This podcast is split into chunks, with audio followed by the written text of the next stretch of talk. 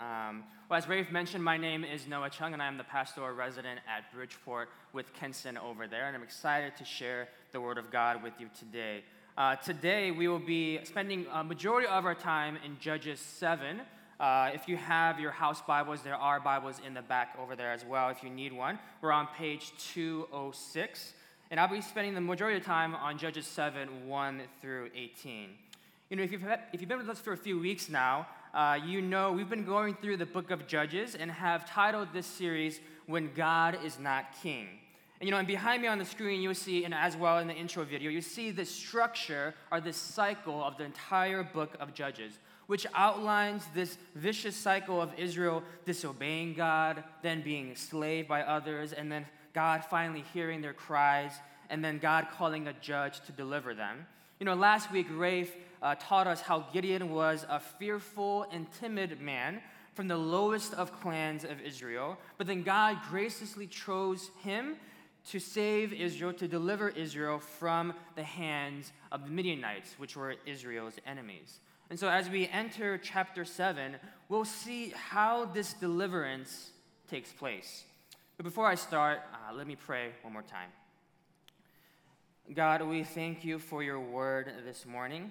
God, as we uh, dive into this rich uh, story, this narrative that you have um, just displayed your work in, God, I pray that you may speak a word to us. You may speak a word to me. God, that as your word speaks, we know that um, in good soil that it will produce much, much fruit. And that is our prayer for today. In Jesus' name we pray. Amen. You know, for the past few days, I have been getting up at 7 in the morning to watch the World Cup, which is the biggest football, well, we Americans like to call it soccer, tournament in the world. It gathers people from all over the world, young and old, poor and rich, to watch their teams and their favorite players compete all over the world for a chance to be the best in the world. Well, unless you are the United States, which sadly did not qualify this year for the World Cup. You know, but what I love about the World Cup is the likelihood that upsets are always possible. In soccer, one deflection, one penalty, one mistake, one goal can change the trajectory of the entire game. You know, last Sunday, Germany, the, the world champions from 2014 and the heavy favorites to win again this year, faced off against Mexico. You know, they were predict Mexico was predicted as a 16.7% chance to win that game. They were the heavy underdogs. No one expected them to win, let alone score a goal for that game. But all of that changed in the 35th minute with uh, Hirving uh, Lozano scored a goal from the top of the box, sending Mexicans all over the world celebrating and shouting with praise. You know, some even say that it was so loud that in Mexico City, an artificial earthquake was kind of taking place right there in that city. You know, so with 55 minutes left, would that be enough to deliver Mexico a victory? Germany, with its star studded squad, took control of the game. They took 26 shots on goal, had the ball for over two thirds of the time, and had over eight corner kicks to try to score a goal. But time after time, they couldn't come up with one single goal. Even though Germany had more World Cup titles, more premier players, and were the favorites to win, Mexico beat one of the world's best and Hirving Lozano delivered Mexico to victory. You know, don't we all love to see heroes deliver their teams to victory? We love to see heroes like Harry Potter deliver the wizard world from Lord Voldemort. We love to see Peter Pan deliver Neverland from Captain Hook. And uh, Kenson, our Bridgeport pastor's favorite, we even love to see Jack deliver Rose from the icy water in the Titanic we love to watch and hear these deliverance or rescue type stories because all of us are wanting to be delivered from something too. You know, we might want deliverance from a difficult job situation or a difficult job search. You know, we might want deliverance from unknown futures or plans or worries. You know, we might even want deliverance from loneliness or some sort of pain we've been continually going through. Church, What do you long to be delivered from? What do you long to be delivered from? You know, as we look in the second part of Gideon, we see Gideon and his men wanting to be delivered from the oppressive hands of Midian. And in our text, we see how God delivers Israel.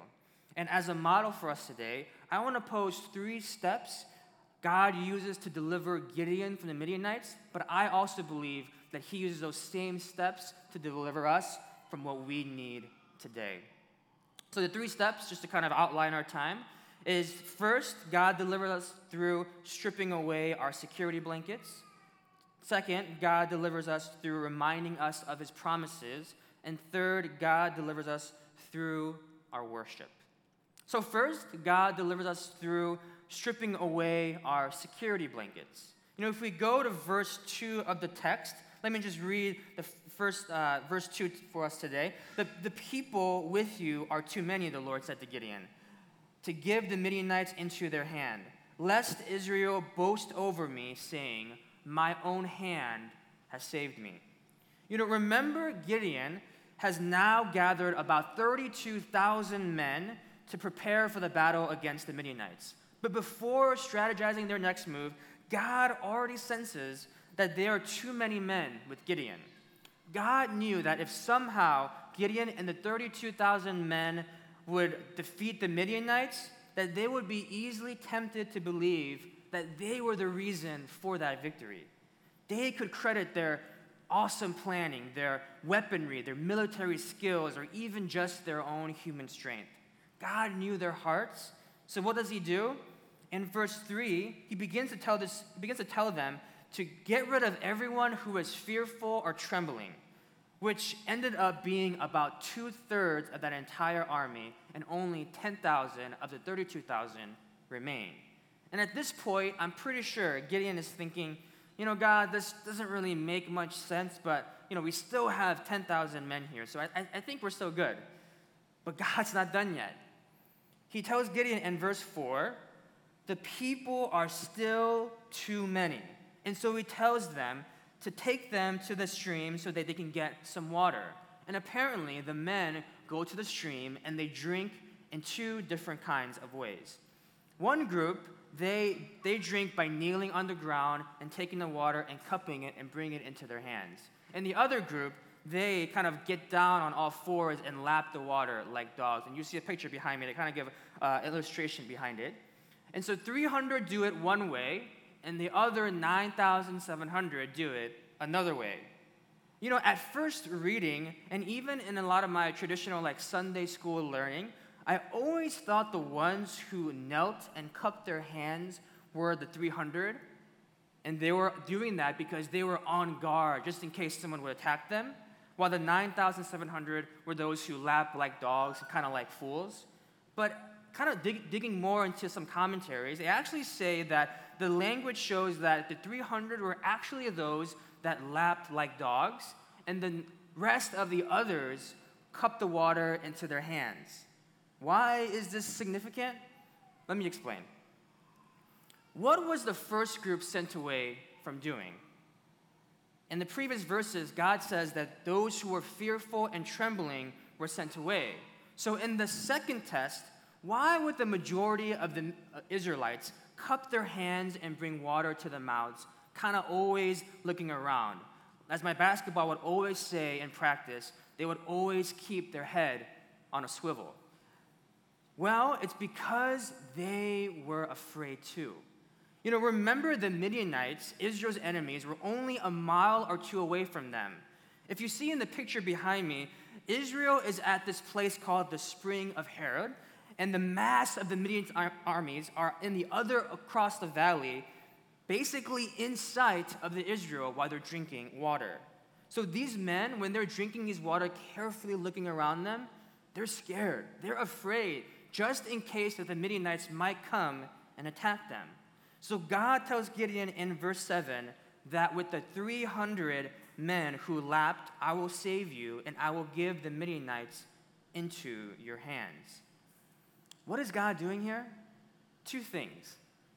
First, God was slowly stripping away Gideon's security blanket of a mighty army force by commanding him to get rid of over 99% of his entire army and send them back home. God did not want Israel or Gideon to think that they could save themselves. And then, second, though Gideon thought he needed his security blankets of human strength, what God shows Gideon was that these men were afraid anyway. How could God use fearful men? So, God, being wise, chose the 300 men who were fearless rather than the 32,000 who would be fearful. You know, one of the amazing things uh, about living in Chicago is the diversity of food that we are surrounded by. You know, I can get a deep dish pizza down the street. I can get China, awesome Chinese food in Chinatown right down here. I can get amazing tacos, and there is so many options that I can choose from. I love food, okay? The, the best parts of the days are breakfast, lunch, and dinner, okay? But one thing about loving food so much is what some people call being hangry, okay? Being hangry if, is just a simple equation of hungry plus angry equals hangry. And that describes me a lot of times when I'm hungry. You know, whenever I'm hangry, though, the desire to eat quality food kind of gets thrown out the window, and what I want is quantity of food. And it always turns to me getting more and more, and in that case, more always equals better. So, what do I do? I overeat, I buy way too much at the grocery store, I eat unhealthy food, and I even run over other people just to get my food. You know, I can definitely tell you that me being hungry does not produce very good results at a buffet. But if we, if we look back a little bit from this uh, simple illustration, a little bit back from food, what else in our life do we commonly associate as more equals better? Or, in other words, what do we constantly want to add to our lives rather than subtract? You know, if not food, maybe it's adding more degrees or work experiences to your resume. Maybe it's adding more resources or materials for your comfort and your security. Or maybe it's adding more pictures to Facebook and Instagram so you can get more likes and hearts. Even if we look at the American church, sadly, we also think that more equals better. More money in our budget, more programs, more space, more well planned strategies, and on and on it goes. You know, nothing is inherently wrong with abundance, but what happens if having more or constantly wanting what's better becomes our goal and our end? Doesn't Scripture actually speak to us about how our lives are about denying oneself, about giving up our possessions, about letting go of our preferences, fasting food, and even dying? You know, in Hebrews 12, 1 through 2, we read this. Therefore, since we are surrounded by such a huge crowd of witnesses to the life of faith, let us strip off every weight that slows us down, especially the sin that so easily trips us up. You know, in order for God to deliver us and use us for His work, in most cases, God needs to strip something from us rather than adding something to us. Perhaps it's a certain fear that you have deep inside you, a certain sin that's eating away at your soul, or maybe it's just the natural self sufficient attitude that God needs to get rid of you. What is God wanting to strip away from you that you are holding on to ever so tightly? For God, more does not equal better. In- instead, just like when you go to a grocery store and you want to buy a piece of fruit, we don't want a piece of fruit plus high fructose corn syrup, plus MSG, plus pesticide, plus any other additive. We just want that piece of fruit.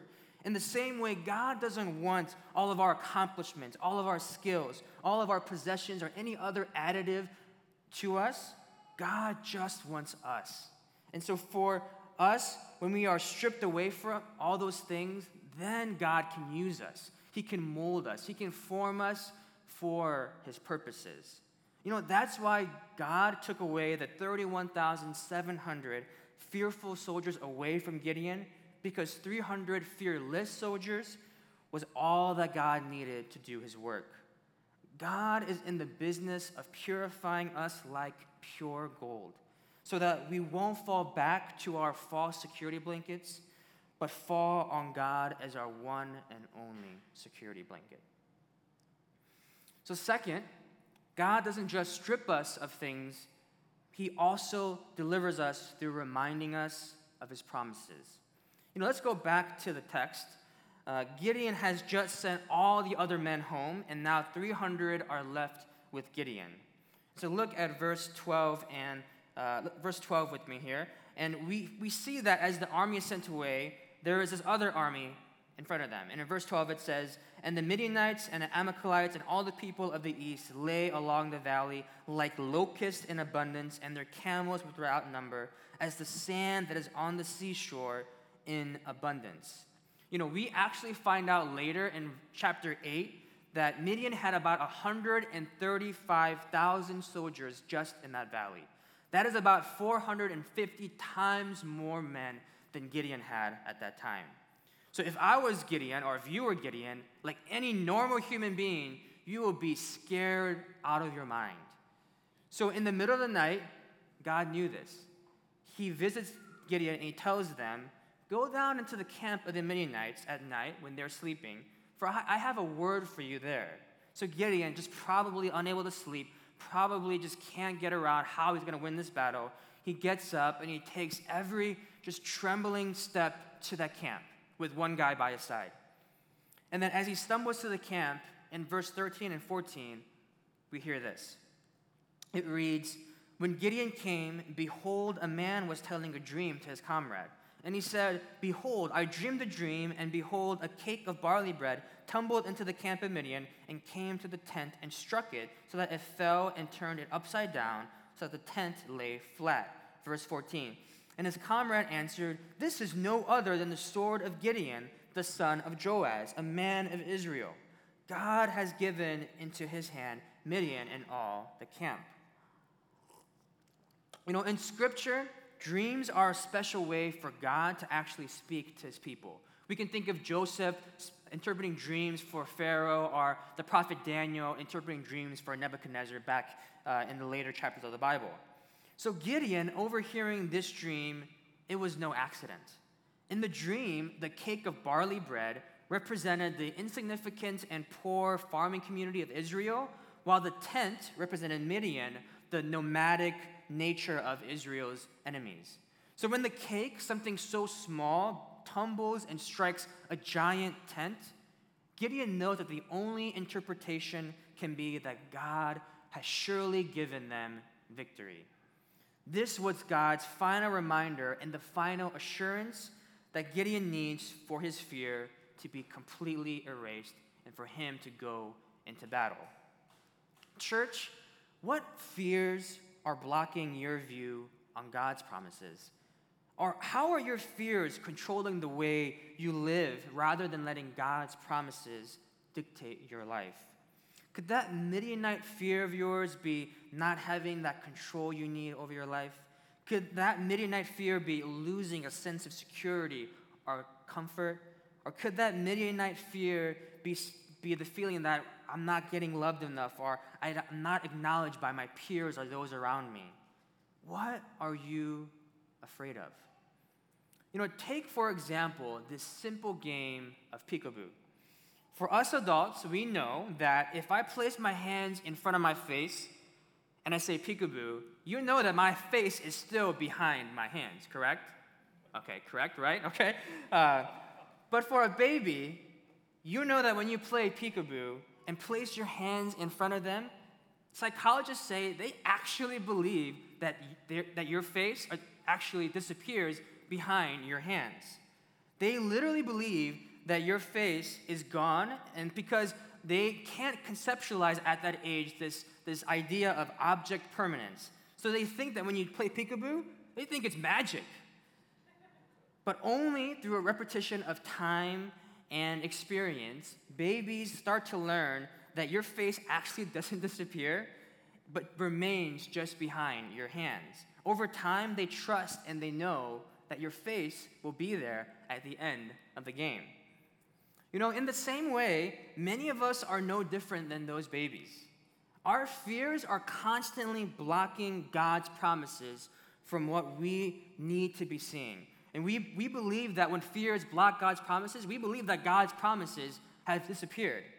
But once we grow, once we grow over time, we realize that no matter what kind of fear or obstacle is in front of us, we know that God's promises always remain behind there. They always remain present and they always remain true.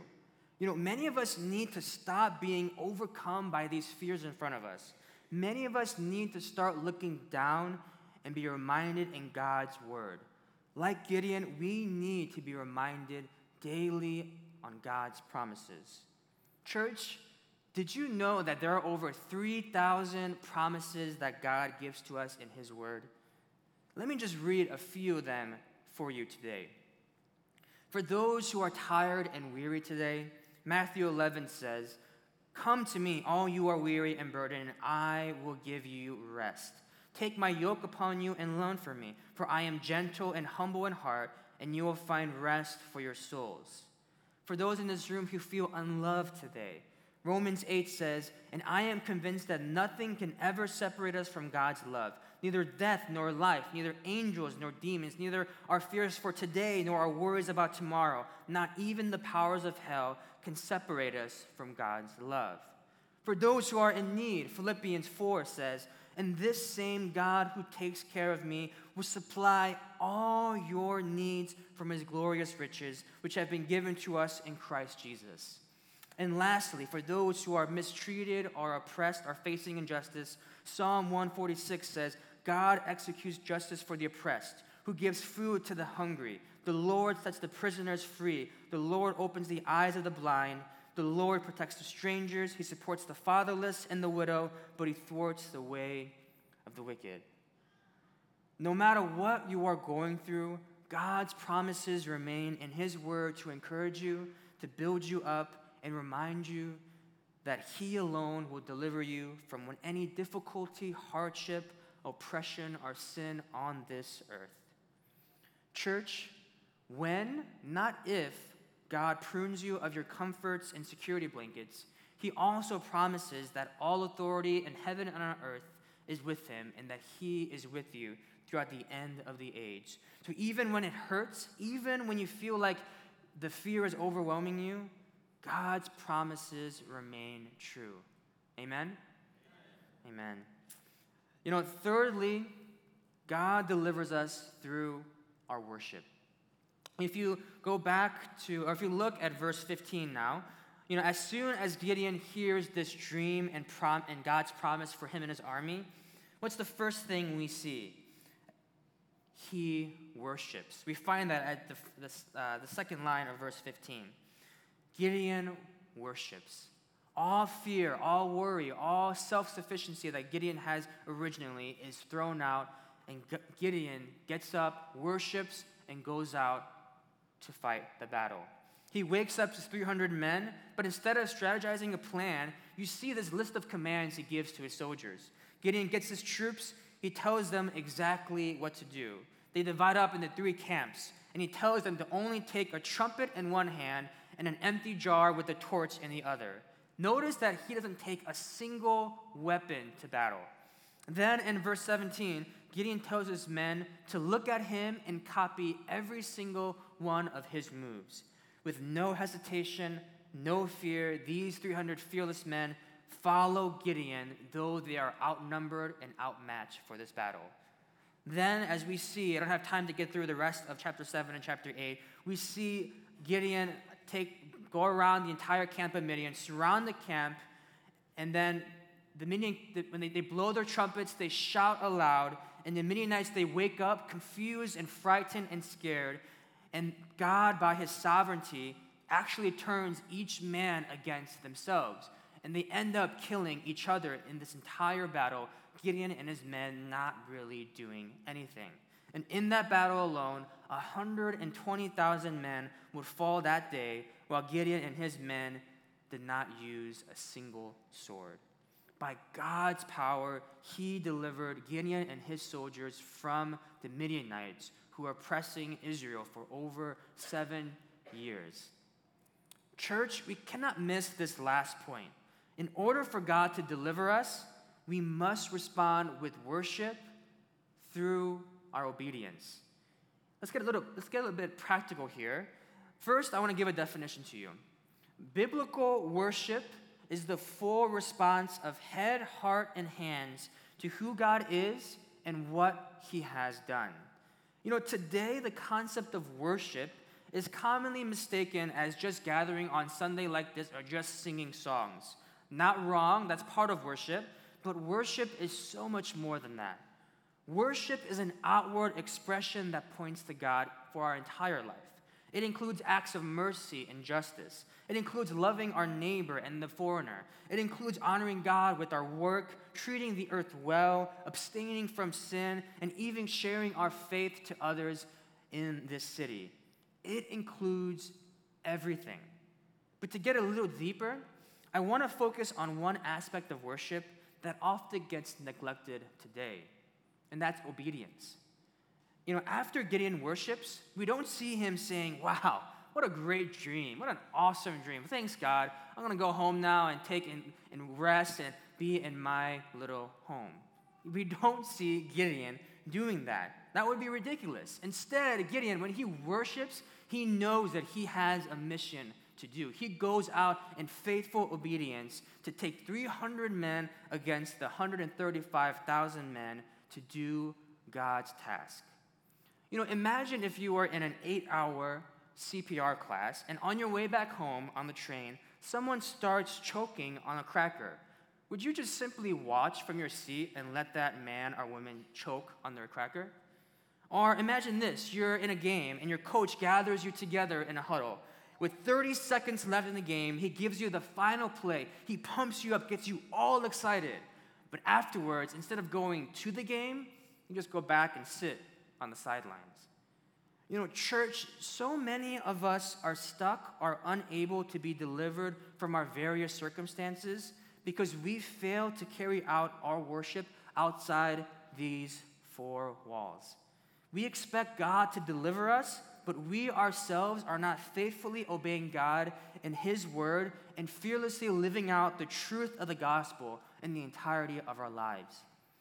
Church, can I challenge you with something today?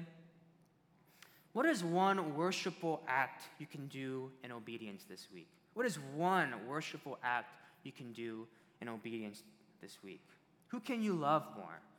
Where can you share with others? What can you abstain from? How can you make Jesus more known today outside these walls?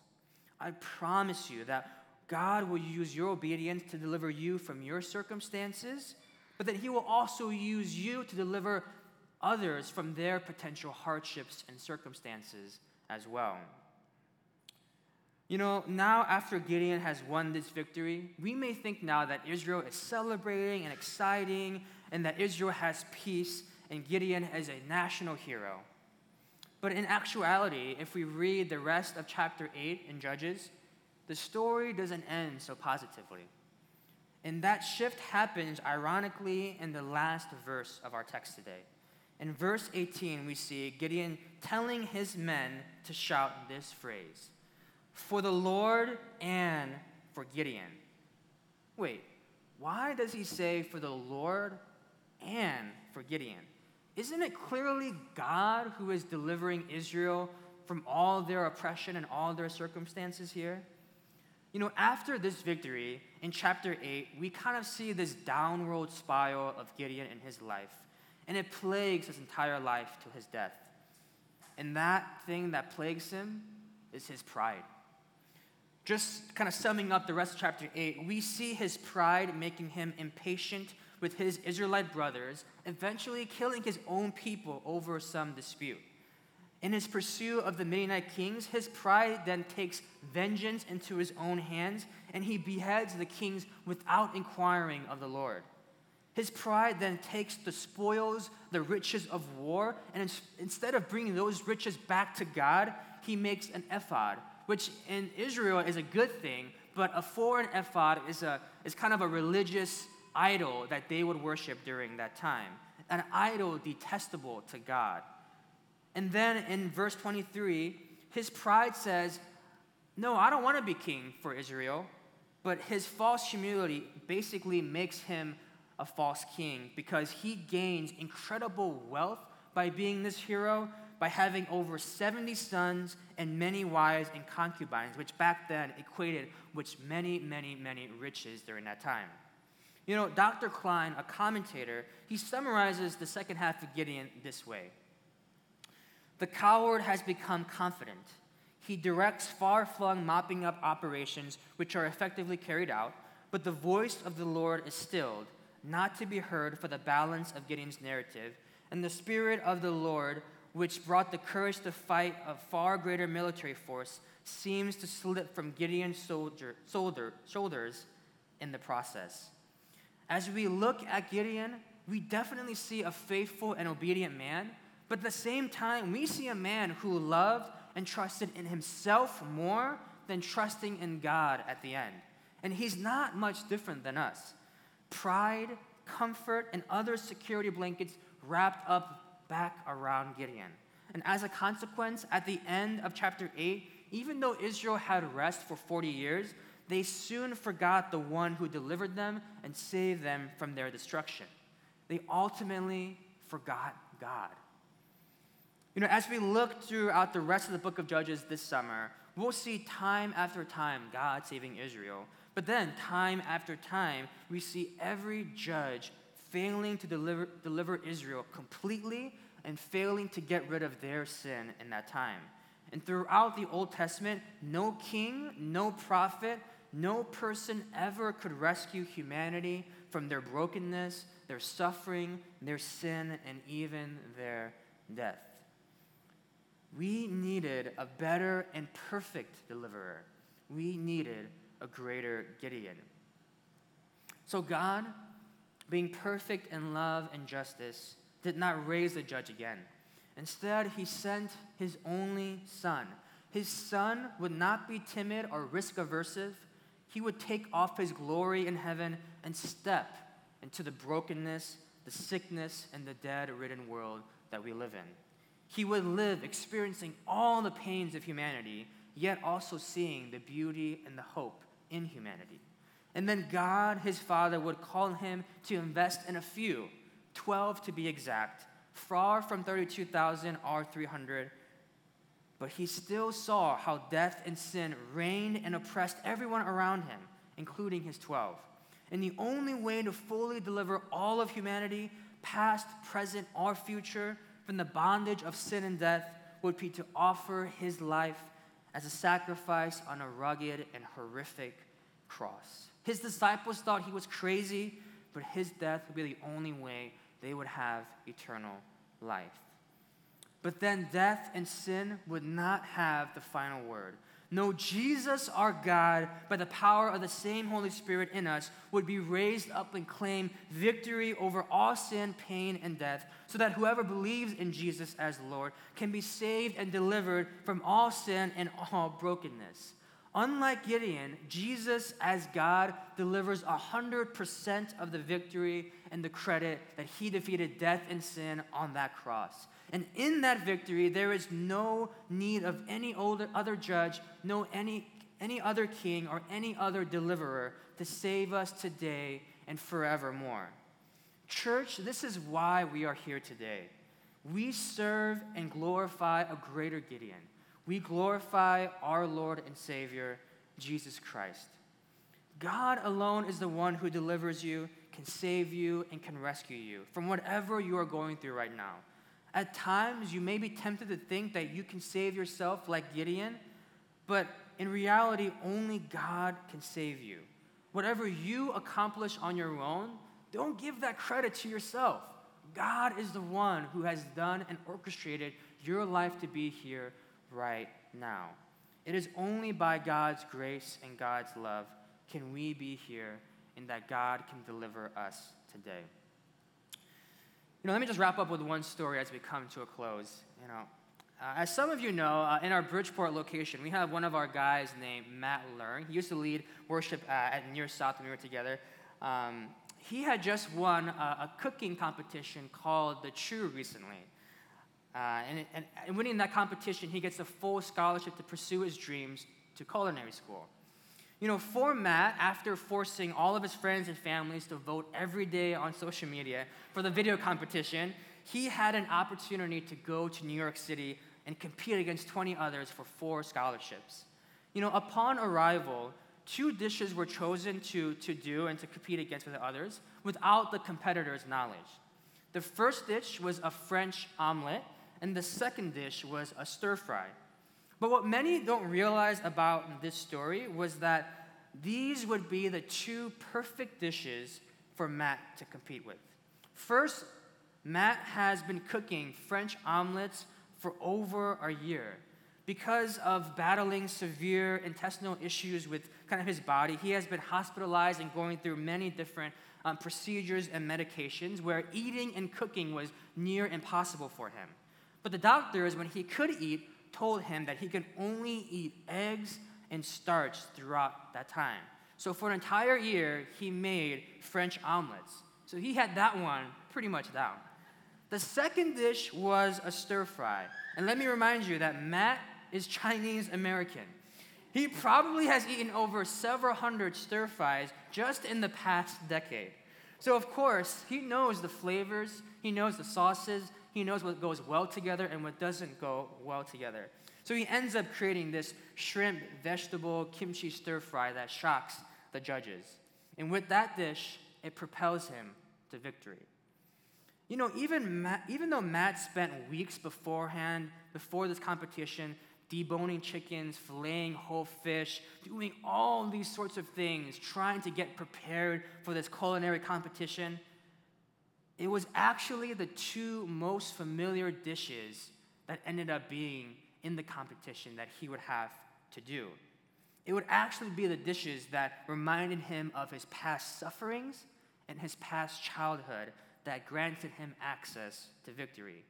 Though Matt had to be there and he had to cook, his victory didn't come along just because of his preparedness.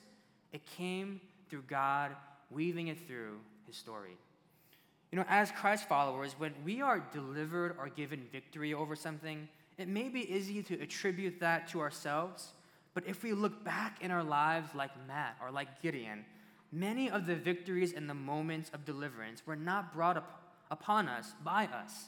God was the only one who gave us those deliverance moments, and it was done by Him alone. So, church, you may be in various steps of this process. You may be, uh, maybe God is stripping away some of your security blankets right now. Maybe God is reminding you of His promises amidst your failures or amidst your fears. Or maybe God wants you to follow through in worship and in obedience. Wherever you are, let's be people at the end of the day that point to Jesus, the one who has ultimately delivered us from everything and anything we can possibly imagine. Amen? Amen. Let's pray. God, we thank you for your word and for Gideon. Uh, God, we thank you that he shows faithful obedience, but at the same time, God, that he was not perfect, just like us. That Jesus wasn't perfect, and that by his blood and by his sacrifice, we are here today. And so, God, I pray that you may continue to deliver us through things that we need. Remind us more that you alone are our deliverer. In Jesus' name we pray.